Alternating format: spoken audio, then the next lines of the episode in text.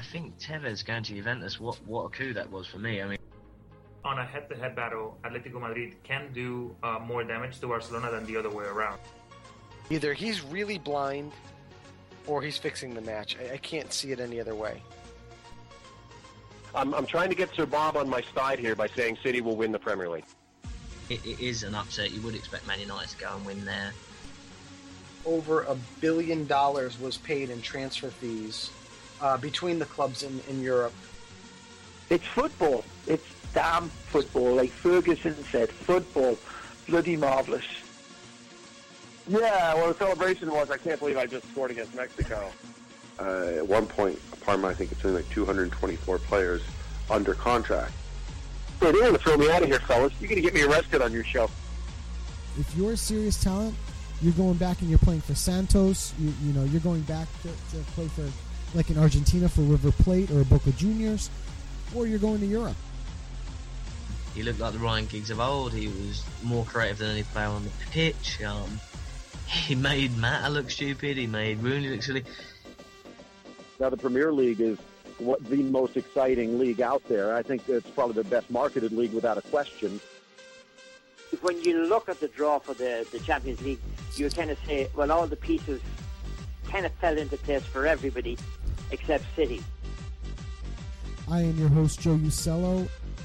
Sir Bob, Mike Orr, my co host, Rob Rojas, my trusted co host, Ben the Machine. Good evening, everyone, and welcome to episode 340 of Low Limit Football on this 31st of October, 2021. I am your host, Joe Usello, and tonight, Ronald Koeman is sacked at Barcelona, clearing the way for a familiar face to return to the Blaugrana. Ole Gunnar Solskjaer is given three matches to turn his fortunes around at Manchester United. How did he do against Tottenham Hotspur in match one? We're going to definitely let you know. And things are changing fast and furious both in the Serie A and at Inter specifically.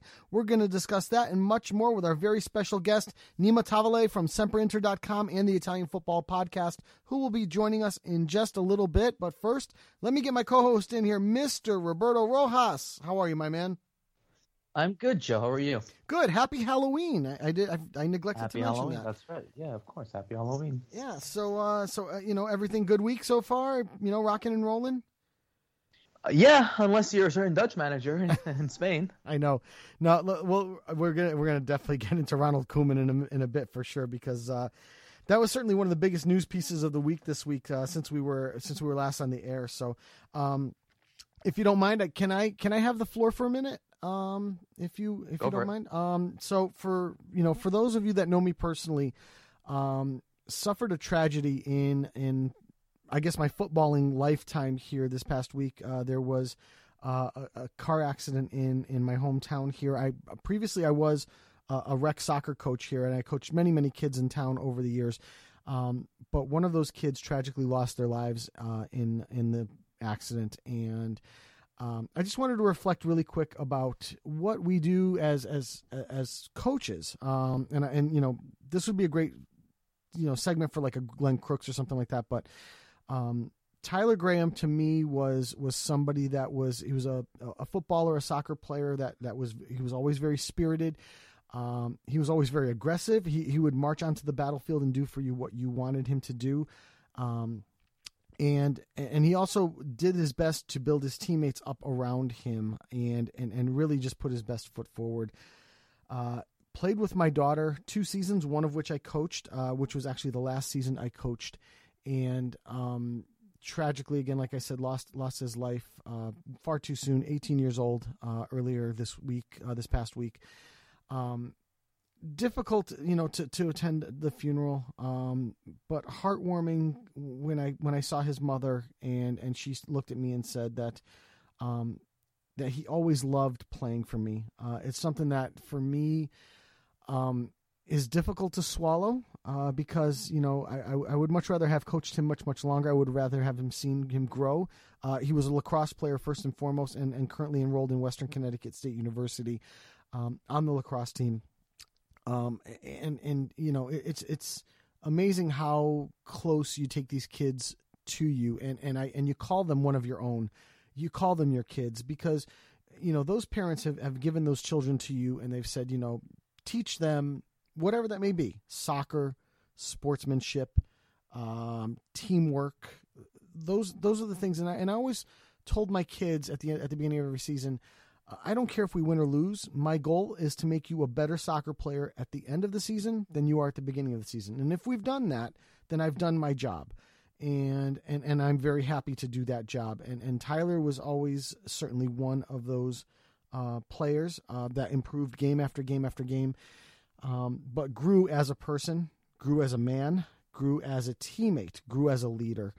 And and, and, and I hope I, I was able to give him some of that. Um, and it's heartbreaking to see him leave us before he can continue his journey uh, to, to, to be that leader, both at the college level and beyond. So I just wanted to say, you know, that my thoughts and prayers are, are with his dad, his mom, uh, his two sisters, especially Katie, who was uh, in high school and uh, had the uh, and my daughter had the pleasure of playing with her on the high school lacrosse team as well. So, um, you know, this hit us very hard, and and I want to thank you, my friend, for giving me a couple minutes to talk about Tyler Graham because he was a very special man, young man, a very special person, and, and this community, his teammates, his friends, his family, uh, will all miss him very dearly. So, uh, just wanted to, to, to talk about that real quick. So, let's um let's jump into the show because uh, I think we've got a great jam-packed show. We've got Nima Tavallaey co- joining us today, which uh, is always a pleasure. He's one of our absolute best friends um, and, and and one of the guys that really sees this, uh, you know, is one of the driving forces for us um, as journalists, as as podcasters, uh, you know, to talk about this.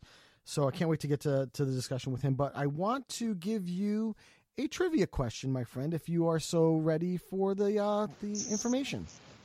Let's do it. So uh, there, we've got a manager heavy show this week, uh, and we obviously have the news of Ronald Koeman being sacked by Barcelona. My question to you is twofold, my friend, and I'm only looking for numbers, I'm not looking for names.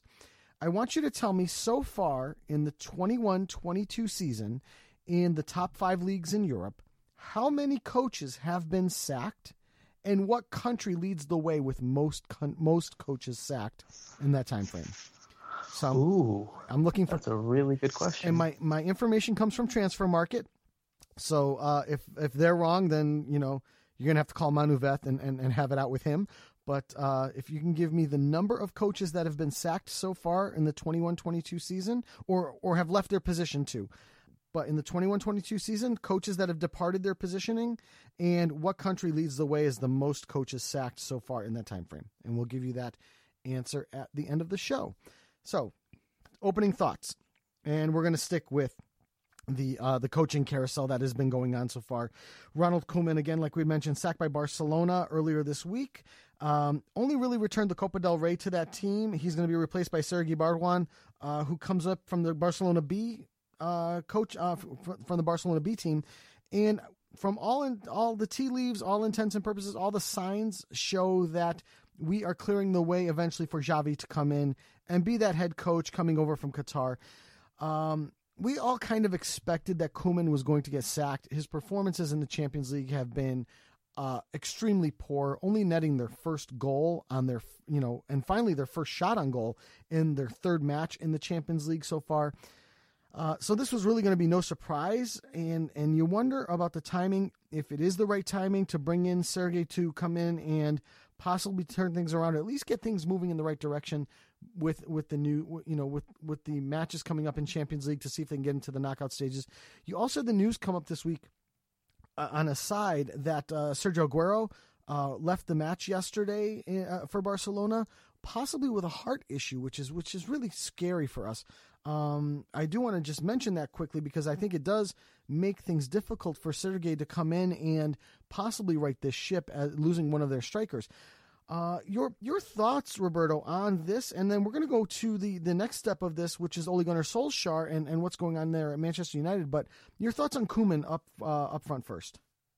Yeah, I, I think it was bound to happen. I think certainly we understand the the functionality that is occurring over there at Barcelona and that the way that they've been performing, it, it, was they wanted to pull the trigger, but just didn't know when, and they didn't think it was going to get any worse than it was, but it did. And you know, obviously, I'm not going to feel sim- I'm not going to feel that much sympathy for someone like Koeman because I think he had a lot of issues going on with this board. I think this board understands that they didn't want Koeman in the, like on the long term. I think they wanted to go for someone bigger and try to rebuild Barcelona. Laporta probably, probably wanted that. So I think it's it's going to be interesting to see what happens from here and what kind of you know future that these guys have. And you know, I I, I think we are really starting to to look at a Barcelona side that you know it's funny that we think of was the best team in the world what five years ago? Hmm. not even? Yeah. and they've fallen all the way down. And it happens to most of the big teams. It happened to liverpool. It happened to to milan at one point. But nothing like this. Nothing like what barcelona has been through for the last few years. So yeah th- this this will be interesting as much as and, and for aguero as well i mean yeah, it's it's kind of sad to you know to see him be in that situation. We'll, we'll see if it's not very much serious, but you know I think this has always been a player that you know it's it's unrelated obviously, but you know he's always been injury prone. He's always had these these issues anyway. But Yeah. yeah, I, I don't.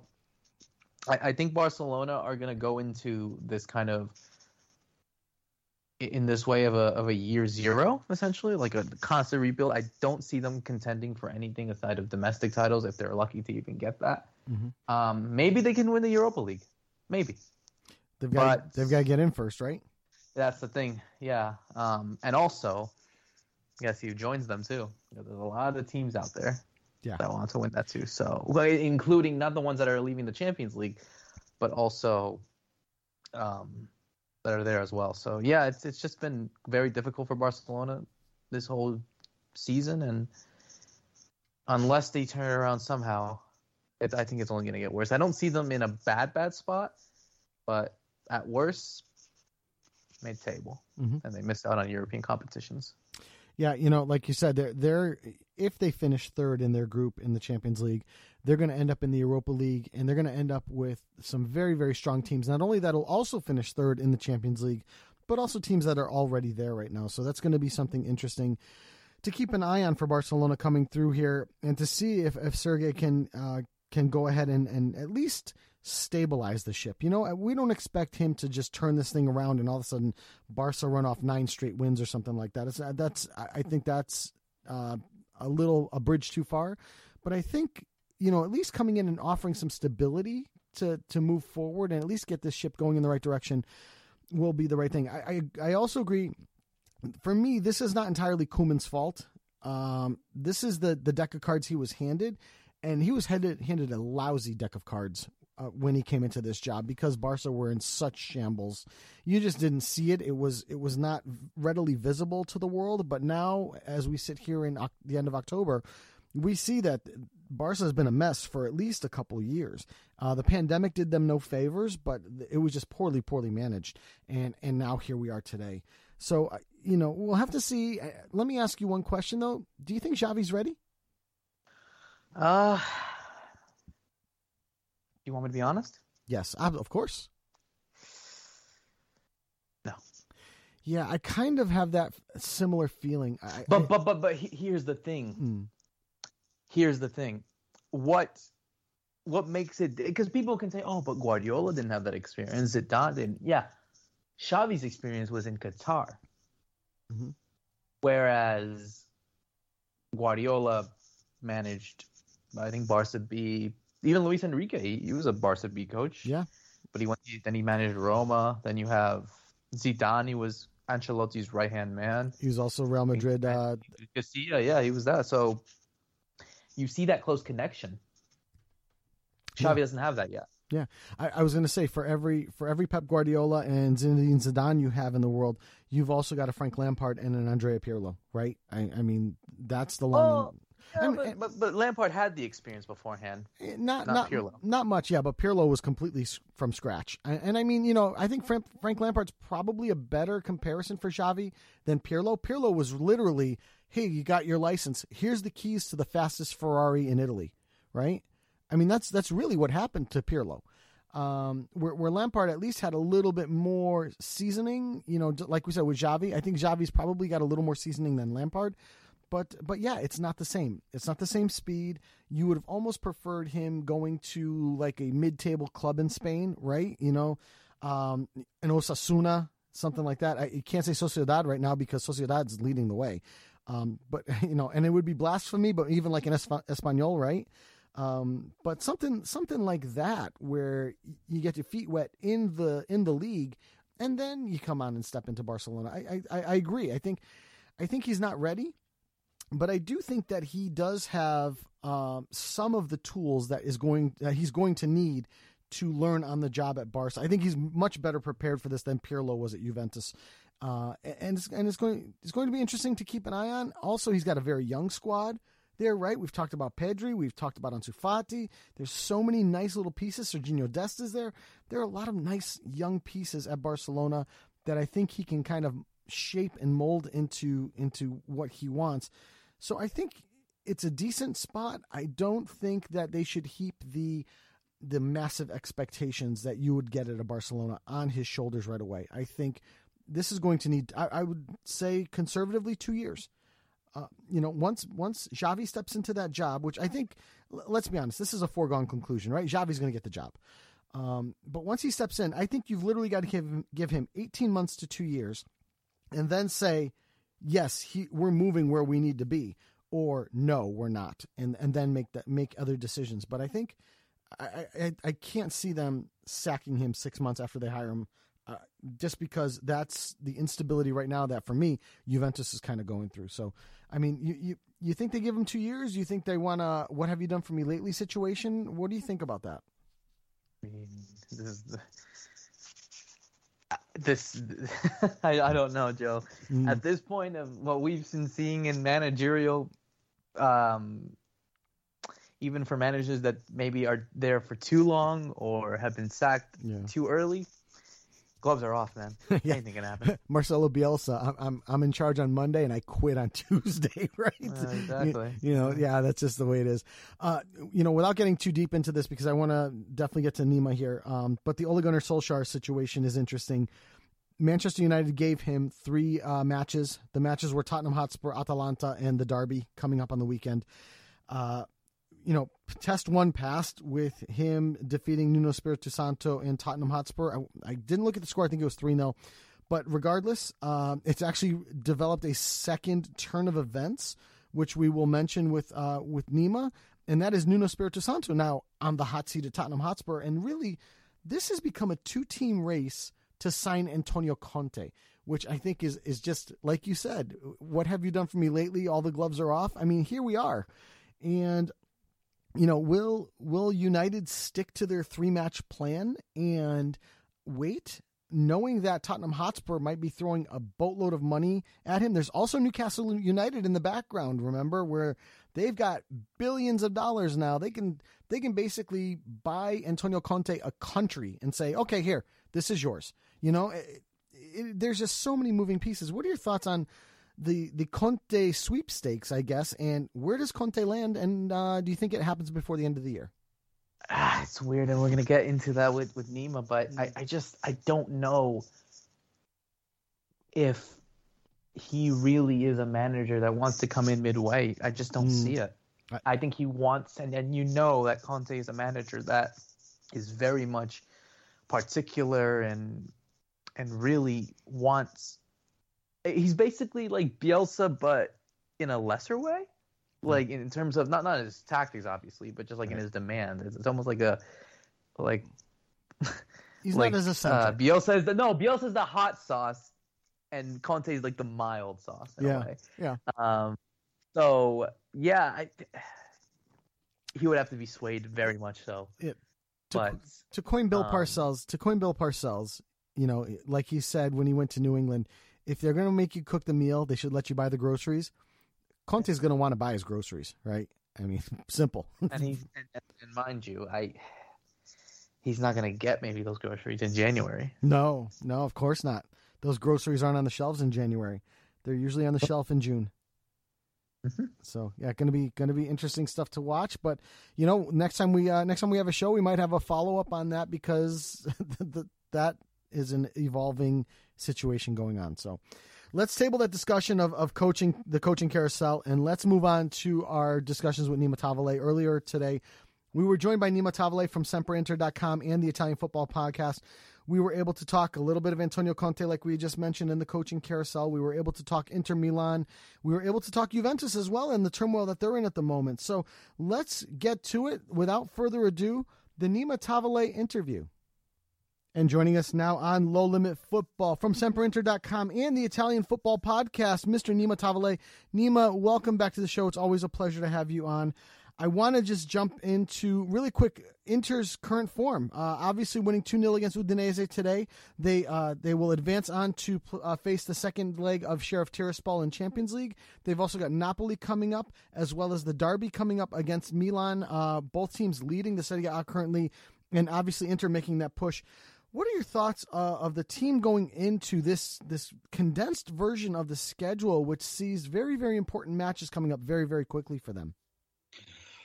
Um, I think just well, first of all, good to be with you guys again. Um, I, I think it's looking at today um, the results of this last week against Empoli and Udinese, um, and also taking into consideration the result against Juve and how Inter played there. It's quite clear that um, it's it's a little bit like history repeating itself uh, with for Inter fans in the sense that Simone Inzaghi just like Antonio Conte last season, you know, unleashed Inter attacking wise, um, but left quite a lot to desire defensively and also the balance. There was no balance, and Inter's midfield has struggled to control the tempo of the midfield and the control games in midfield. Um, there's been problems there with Barella and, and Brozovic obviously working really well, but you haven't found the perfect partner. I thought for for them in whether it's Calhanoglu. So far, Arturo Vidal has been the one that's been the best one uh, to play those games. But Inter have struggled to control games, and I think what we saw today, he gambled a little bit today because Alexis Sanchez was outstanding against Empoli, um, and he's clearly in form and he wants to play but it's quite but what he the reason he started Correa is because he wanted to give him he wants to have his squad firing on all cylinders every single member of that squad firing on all cylinders um, at this early stage in the season so that he can count on them and you know rotate them as he moves moves on.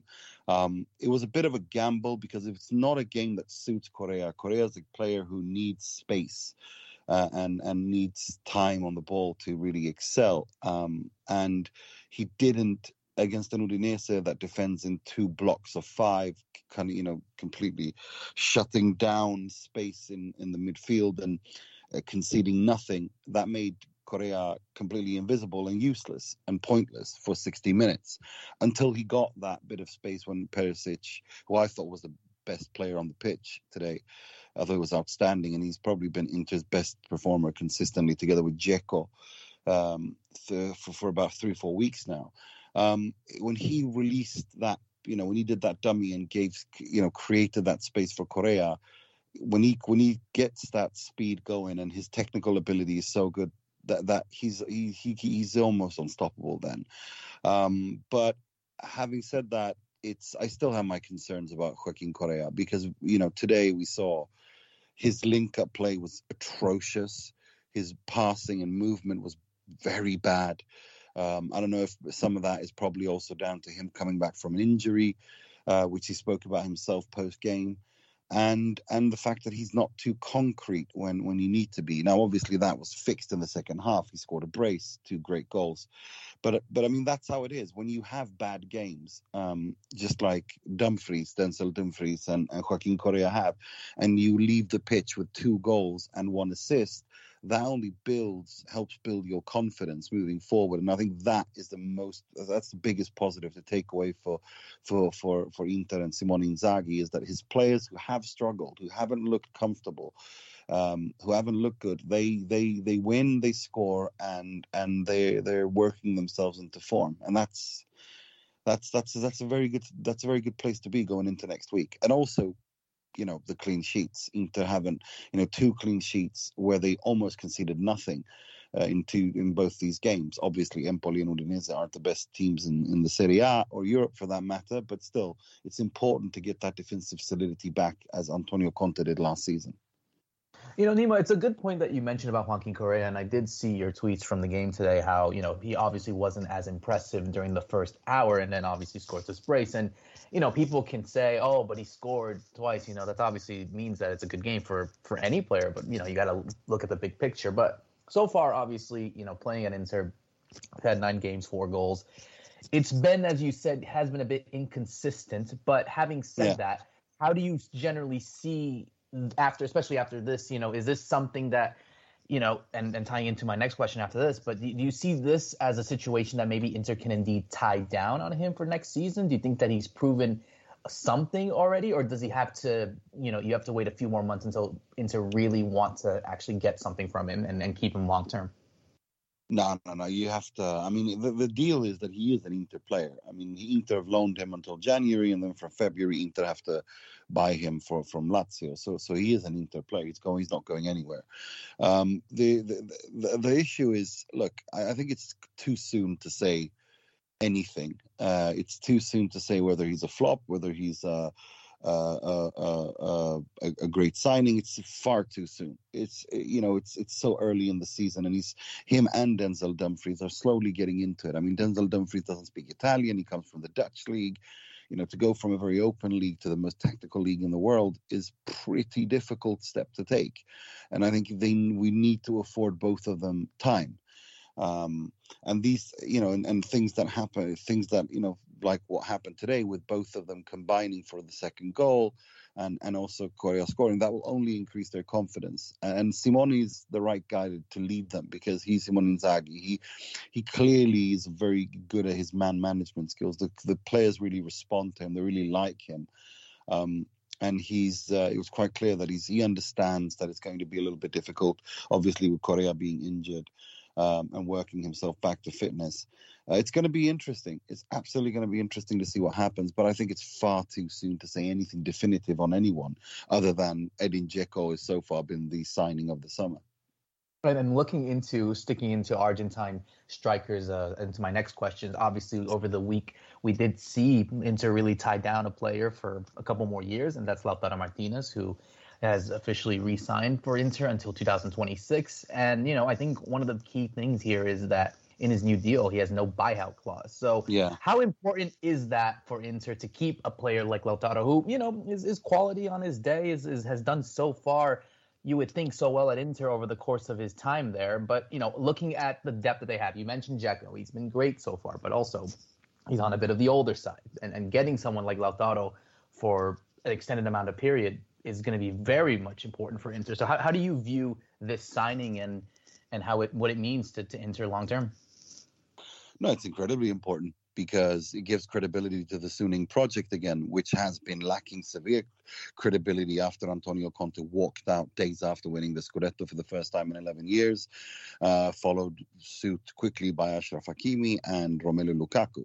So uh, it's it, it gives you know, and, and then the Oak Tree loan, and then all these rumors about the public investment fund in Saudi Arabia that refused to go away. And and then Stephen Zhang obviously this last week said that they're all unfounded and, and speculative. Uh, and and they want to stay. Suning aren't going anywhere, at least for now. And I think a big part of that is the stadium. Once they get that final approval of that stadium being built together with Milan, I think we will see an ownership change in, in both of those clubs, because uh, Suning's ownership of Inter is not tenable uh, neither, and it's quite clear that Elliott never intended to stay at Milan for as long as they did now. Uh, so both of these clubs are just waiting for the final okays for all the papers to be signed and rubber stamped, and for the stadium to begin to be built. And once that's done, then I think we'll see because it'll raise obviously the values of both clubs. And they're talking about it should be ready by 2026 when the when the Olympics, the Winter Olympics, they want to have the inaugural uh, the inauguration of the Winter Olympics there. So, no, I, I think it's it, it's incredibly important to get Lautaro to sign. I mean, now Simone Inzaghi today said um, that you know now it's time for Brozovic and Barella to sign as well, and and this kind of gives credibility to the entire project and, and creates a form of you know, long-term stability for all of them. Um, I think De Vrij is also a player they're going to try to extend in November. Uh, he's got Mino Raiola as an agent, and you know, it's it's it, you know now they, you know, they just put everything on hold because of the financial uncertainties following the COVID pandemic. Uh, and the complete meltdown of, of of the world economy, pretty much. I mean, Inter's owners Suning have, you know, they they they've lost an incredible amount of money in uh, Evergrande, the uh, real estate company, which was you know trying to save that, was described as bloodbath. Um, and the Chinese government have come in and saved Suning, but they're not going to finance Inter. Uh, they they want their money back. So I think it's the, the Suning will stay for for one for maybe a year more or so. But I mean it's it's it's um there's no doubt in my mind that they're leaving. But but to, but to answer your point, yeah, Lautaro signing an extension and removing that buyout clause is incredibly important. Now, switching to another team that I think has done very well so far this season, I wanted to talk about a team that I think you definitely have enjoyed, and that's Hellas Verona. Hellas has mm-hmm. actually done quite so well uh, this season under Eusebio Di Francesco. You know, obviously currently in eighth place, but only a few points behind uh, the final spots for European competitions. Do you see this side, and, and obviously we saw the performance that we had from Cholito Simeone against Lazio and then against Juventus over the last few games. So, you know, do you see this kind of form continuing for Hellas? I mean, what what has made you so impressed by this side uh, so far this season? Well, the fact that they sacked Eusebio Di Francesco was the reason that they that they're doing so well because he is by far completely out of. He was he's so inept and out of his depth and, and bringing you know I, I, I had a asterisk on my uh, Serie A predictions, and that is if they keep this man until Christmas, they will be relegated. If they sack him before that, they will have a good season. And now Igor Tudor's come on and doing an absolutely brilliant job. Uh, we know he's, you know, him and Juric are really building on a very, very interesting careers, both of them. Um, I think the organization, that they have, and and also the movement. The they're solid defensively. I mean, Hellas have been punching above their weight for years, and now they won't. Not only won't um, now not only will they not be relegated, but as you said, I think they're a mid-table Serie A side, like they were under Ivan Juric. Only they're much more uh, you know, from an attacking point of view, they're nicer to watch now. As for Cholito, it's not a secret that I I I think there's a player there. I really like him as a player. I don't. I think he's a hard-working player. He's a technical player. He's a, he's, he's tactically astute. I think his career was hindered a little bit when he broke out at Genoa and went to Fiorentina, and uh, Fiorentina was currently going through quite a difficult period in their in their um, in their project, and, and he couldn't really come to his uh, you know express himself the way that he, he and his talents that, that, that I think he has. And now he's 26, 27 years old, and he's he's he's he's looks better than he's he's ever been. And and I, I think there's a player there. I've always rated him, and I think this is his breakout, real breakout season. Um, I don't think he'll be a top goal scorer, but I think he'll score 20 goals in the Serie A for sure. And I think Hellas can absolutely look to finish in the top 10. And then looking into and closing it back to Inter, obviously, and again into the Champions League, obviously a very important game against Sheriff Tiraspol in Moldova. And, you know, obviously looking at how tight the group is so far, how obligated are Inter to get the three points here? And do you feel that if anything less would probably mean that they don't advance to the round of 16? Look, Inter have to win against Sheriff. There's no doubt about that. Um, they beat them at home. Now they play them on Wednesday. Um, they have to win that game. Um, and when they win that game, then they have Shakhtar at home, and if they win that, they're almost all but through, because I don't think Real Madrid will will. Uh, I don't think Real Madrid will, will slip up much long, much more than that. Um, but uh, more than they have already in the Champions League, I expect them to to to uh, to go through together with Inter. I expect them to win both of their games, upcoming games now against Shakhtar and uh, and Sheriff. And then the last game of the week and the last game of the round will be if that happens and Inter do their jobs. Both of these teams are through to the second round, and they'll be a, they'll face off at the Bernabeu to decide who finishes top of the group. Um, so uh, no, I, I expect Inter to do the job. They have to do the job. Anything, you know, it, it would be an absolute disaster for Inter to uh, if if they didn't beat Sheriff. I mean, with all due respect, Sheriff showed. They're a good side, but they this is you know Inter should comfortably beat them. It's amazing, you know, Nima. A couple of weeks ago, we had Emi Rosu on the show, and we were diving deeper into Sheriff Tiraspol as they were finishing up their their second match, and they were you know unbeaten in the group. And we were talking about them potentially being able to move on in this group, and we've gone from that to losing to their their first match against Inter Milan, a, a team that really hadn't um, achieved what they should have achieved in this group leading into that match, and now we are we are full swing three weeks later, saying um, not only are we looking at Inter to advance, we're also looking at Sheriff Tiraspol to be uh, you know eliminated, which is it's amazing. You, you just can't blink during the uh, the Champions League group stages because things can change in a minute. Um, I wanna I wanna jump in back to Inter Milan because I want to talk about some of the other news that came down this week, and that was the news that Christian Eriksen, uh, his time at uh, Inter Milan is pretty much done, given that the, he can't get medical clearance, uh, given the rules in Italy. Uh, potentially building a move back to the Premier League for him. What are your thoughts on how things have gone down for Christian Eriksen? I mean, thankfully he's still with us and still going to potentially be a contributing player on on some uh, football team in, in the in the top five leagues. But what are your thoughts on how this has all progressed for Christian Eriksen and where he might potentially end up next? Um, I think that um, what we saw that statement from Inter got really blown out of proportion. It was a statement from a financial report express, you know, expressing how much, you know, that they're going to get, they're going to be reimbursed by FIFA because it was a FIFA sanctioned tournament, and then they spoke about that, you know, what we know that he can't, he's not allowed to play in Italy. Doesn't there's uh, the Italian Olympic Committee give a idoneità? It's called. It's like a it's like a what do you call it? A certification. A document. Yeah, it's like a document that says that you have no underlying, um, you have no underlying health issues, and, and therefore you can, you know, play. You're allowed to, you know, play elite sports in Italy, um, and yeah, no. So basically, uh, well, you know, it was completely blown out of proportion. And what they said was that this doesn't, you know, they basically confirmed what everyone knew, um, saying that you know with this implant he can't play in Italy, which we all know, but he can play elsewhere. And they also added, which we also already knew, and they also added that this that it doesn't mean that he can't ever play in Italy in the future either. It depends on what happens moving forward and, and what the what the um, what the what happens in terms of uh, you know what, what the doctors say when he you know when they monitor him and all that stuff. Mm-hmm.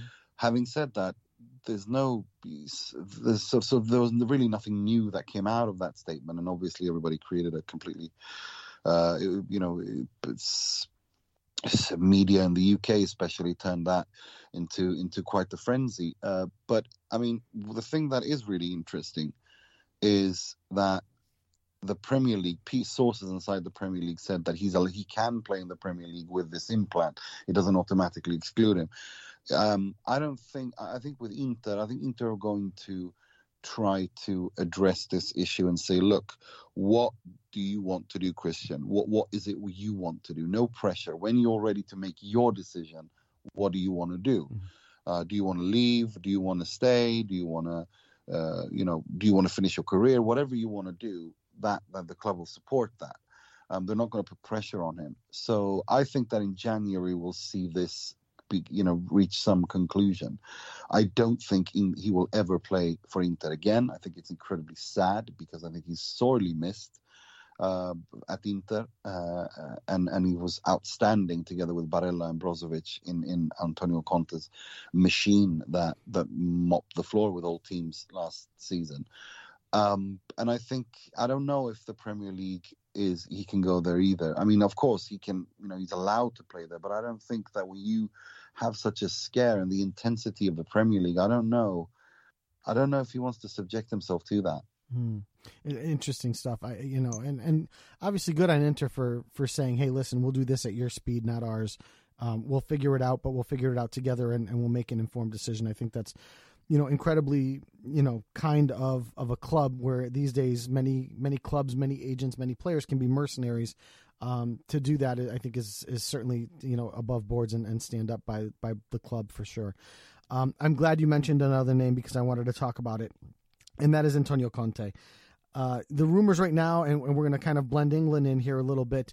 The rumors are Ole Gunnar Solskjaer has three matches to go ahead and turn things around at Manchester United. The first one of which he won at uh, Tottenham Hotspur, which has also triggered rumors that Nuno Espirito Santo could be sacked any time now by Spurs.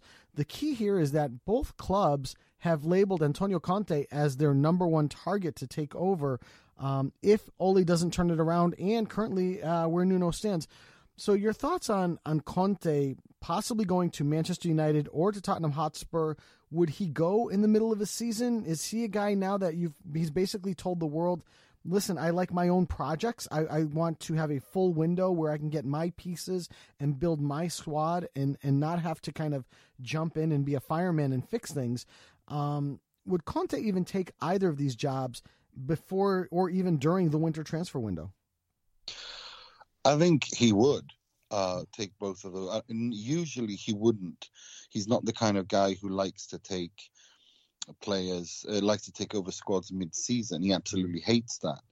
But um, but when I look at both of these squads, and I look at, I mean, I look at both United and I look both at, at Spurs, it's um, these these are squads that are pretty much suited to his style of football, his three five two. Um, I, you know, from from defense to to attack. Um, the uh, the only player that I would say absolutely doesn't suit Conte's system is is Cristiano Ronaldo, um, because he doesn't press, he barely moves. But uh, in this stage in his career, uh, but I mean, that, but if Conte's good at man management and he knows how to handle stars, be you know how to handle those situations. I think both of those clubs would be ideal for him um, in terms of just like tactically looking at their squads. But will he take them over? Is he prepared to do that? Because no, he wants a full preseason because he wants his Pintus, you know, his fitness coach, and he wants to drill these players and get them playing the high intensity football he wants he's not a mid-season mid-season kind of guy and so I, I don't think that he would be i think the only job that he would be prepared to take over mid-season would be man united um, but other than that i don't think so i that, that's not how he works does paul pogba stay at man u if he goes there Oh, undoubtedly, yeah. undoubtedly. Pogba yeah. loves him, and he loves Pogba. I mean, he he he's the one. One of the things, one of the biggest misconceptions about uh, Paul about Antonio Conte is that he doesn't play young players. That's just not true. He's the one who la- launched Pogba onto the stage. He's the one who launched uh, Bastoni onto the stage. Christensen at uh, Chelsea. He doesn't care about if they give him what he wants, he'll play them. Um, Barella was a kind of a young kid when he came over. He was handpicked by Conte. No, he's uh, Conte doesn't Conte doesn't care about age at all. What he cares about is is players giving him what he wants. True story one more. This has been a great coaching discussion, following up on our coaching discussion and opening thoughts. So I want to go one more step, and I want to go back to Juventus um, after the the result and after the the play of that team, uh, the two 0 loss to Hellas Verona uh, just the other day. Uh, Max Allegri, uh, in my opinion, got the entire match all wrong, especially in the midfield. Mm. It was disastrous for me. Um, and what compounded that disastrous performance by Allegri is the fact that he waited another 15 minutes into the second half before he made his changes, changes that were effective in the uh, in the match itself. So now the team has gone into retiro, you know, until the Fiorentina match coming up next weekend. They're going to have the Zenit match mixed in for Champions League right in the middle there. But in terms of their performance, both on the pitch that we saw this weekend and what we've seen up recently, which has been a series of 1 0 victories, um, do you put more of this on Allegri? Do you put it on the the front office and, and what the front office has selected for players over the past couple of years? Um, the spirit uh, or the or the ambitions of the players? I mean, where do you where would you put blame on this?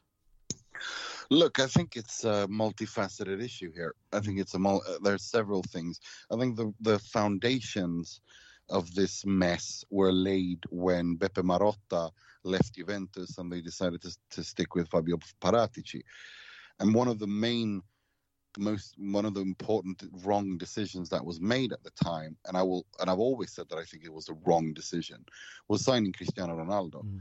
uh, because Cristiano Ronaldo was supposed to be the cherry on top of the icing on top of the cake, but it never materialized, and he swallowed up so much of Juve's finances that they couldn't they weren't able to invest in other areas where they were supposed to invest. And so the midfield looks at the state it does. And of course you know signing weston mckennie for for all that money and uh, spending that much money on weston mckennie when he's you know he's a good player but he's absolutely not of that level that you would need him to be.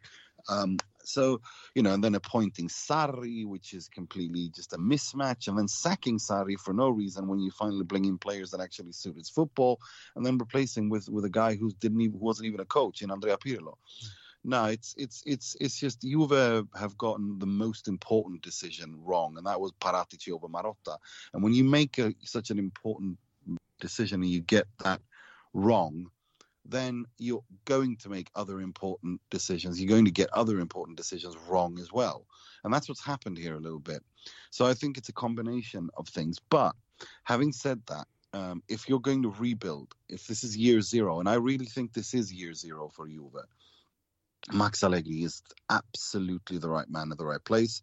He knows what he's trying to he knows what it what it means to win at Juve. He he's the one who understands what Lo Stile Juve means, not just as in terms of talking, but also professionalism often on the pitch. Um, he's incredibly well prepared. He um, he never, you know, he's tactically incredibly astute. He runs eights around everyone. Of course, he can get it wrong. He's a human being. He's not a machine, and he got it wrong uh, against Verona entirely. But again, I think you know, the, the, these are teething issues. Um, let's not forget that they went on a run of six games where they won five, six games where they won every single one, one nil, and they barely conceded anything. Um, eh, and and the, these things will happen. It's going. You are going to have, you know, going to get away for. Uh, you know, I think it was rather expected, to be honest. I think a lot of us, myself included, thought, okay, well, Allegri's back. You know, you just press the on button and everything flies. That's not how it works. Um, and he's going to need time. And and Juve will now, after Ronaldo's left, they have they will be able to start investing. I think Locatelli was a brilliant signing. I think Arthur Melo and him are the the way that Juve should build moving forward. Um, I think Kulusevski and Chiesa, De Ligt, all these guys, you know, they they are young players and they will they have to understand what it is to be at Juve and the level that you need to be at at training, off the pitch, on the pitch, all that around it. And he's he's pounding it into them. You know, these they're fare gavetta, as the Italians say. That's what they're doing right now. He's mm. teaching them what it means to be at Juve, and you know, we are seeing encouraging signs. Um, and so I'm not too worried at all. I think I don't think Juve are going to win the Scudetto this season, um, but uh, I think we can safely say that. I mean, 16 points behind, I think is quite a quite a, um, an advantage that they need to make up. But I wouldn't put it. If anyone can do it, it's Allegri's Juve but I, I still don't think it is uh, because I think Napoli are much more solid. I think Inter look better. I think Milan are much more. I think those. I think the four teams are those four teams: mm. uh, Juve, Juve, Milan, uh, Inter, Napoli. But I do expect. Um, uh, but I do expect um, Juve to bounce back and, and to look better. And, and his this retiro that he's called, you know, this isn't going to be easy for them. He's going to pound them. Um, and I think we'll we'll see a reaction in midweek, and uh, then, you know, going into next week and uh, next weekend, I think we'll they'll they'll they'll continue building on that, just like they did last time when they were when they lost against Empoli, I think it was, and they kind of recovered pretty quickly after that. Yeah, first signs obviously we're going to keep an eye out for are going to be against Zenit midweek in the Champions League. So Nima, always a pleasure to have you on the show. You know you're one of our best friends, and we really appreciate everything you do for us. Um, looking forward to the Italian Football Podcast coming out this week with Carlo, uh, because this is the. I know you guys are on Patreon, but I believe the one coming out this week will be the free one. Am, am I correct? In yeah.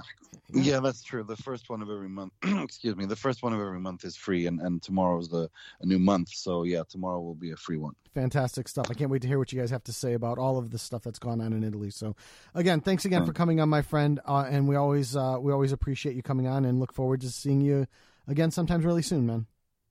Always a pleasure to be with you guys, and keep up the good work. And special thanks again to Nima Tavallaey for joining us on the show. Roberto, we've got some great matches of the week coming up this week. So let me give you the big rundown for this week as we return to Champions League and Europa League coming up. On Tuesday, we have Atalanta Manchester United at 4 p.m. Again, match two of Ole Gunnar, Gunnar Solskjaer's uh, test, let's say.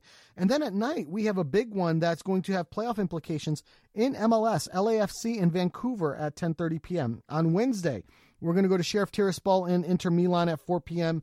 Obviously, the big one, Inter, as Nima alluded to in our conversation, could possibly be turning their, their tide and, and getting into the knockout stages of the Champions League. That's going to be one of the big steps in that one. On Thursday, Marseille Lazio at 4 p.m. in the Europa League. Then the big one on Saturday, Manchester Derby, 8:30 a.m. Eastern. Manchester United at Old Trafford to take on Man City. We also follow that up at 1:30 p.m. with RB Leipzig and Borussia Dortmund uh, coming to you from Germany. And then on Sunday, all the uh, good ones are lopped into that one time frame, that 2:45 slot. Rennes Lyon in Ligue 1 at 2:45 p.m. We have the uh, Milan derby, Inter. I'm sorry, Milan versus uh, Inter Milan at 2:45 p.m. And then the big one in Spain uh, is going to be a, a battle of top two top teams, Betis and Sevilla uh, facing each other at 3 p.m. So those are the matches of the week we've got going for you. The trivia question, sir, if you would like it again, I would be more than happy to give it to you. Let's do it. So, in uh, so far in the 21-22 season, uh, with obviously on the heels of Ronald Koeman being sacked, I'd like you to give me a number as to how many coaches have been sacked or stepped down from their positions in the top five leagues, and what countries have led the way with the most uh, most managers departing in that time frame. Okay. Um, I'm gonna take a big guess on the country. Sorry, no, on the number, but I'm gonna. I think the country I should give you is it England. No, it is not England. Okay. Uh, a bit of a trick question, my friend, because there are actually two two countries that are tied. Okay, and England's not one of them. And England is not one of them. Okay, so then my next one would be Spain. Spain does hold the uh, the top spot, tied with a second country. Can you give me the second country? France. Italy. Italy. And I'm not going to tell you how many each country has fired yet because you got to give me a total number of coaches, my friend. How many yeah, coaches have been like... sacked? Uh, I'm gonna. Can I get a hint? Um, nope. I'll give Is you a higher. I'll give you a higher or lower. Okay, that's fine. Eight. Higher. Twelve. Lower. One more shot. Oh, I only got two. of you. Uh, ten. Ten is correct. Ten coaches have been sacked in the top five leagues so far. Italy has sacked three. Spain has sacked three. Germany one. England two. France one. Seven of the ten coaches have been sacked in the month of October.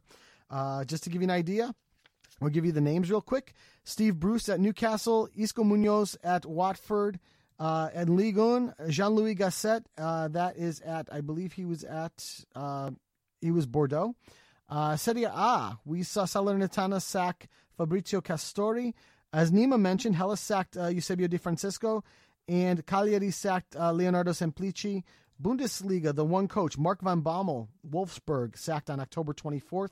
And the three that we're missing in La Liga, Ronald Koeman at Barcelona, at Getafe, we have Michel, and the last one at Levante would be Paco Lopez. The 10 coaches so far that have been sacked in the top five leagues in Europe. So, without anything left on the docket, my friend, let me hit the closing music. Let's do it. Here we go. So, for episode 340 of Lone Limit Football, special thanks again to Nima Tavallaey for joining us on the show. Next week, we'll take a look back at the Champions League and see where we are after match day four. We'll take a look back into the top five leagues as well and tell you what's going on there. And we'll let you know if any other coaches have been sacked. So, for episode 340 of Lone Limit Football, I am Joe Usello. I'm Roberto Rojas. Thanks for listening, everyone, and good night.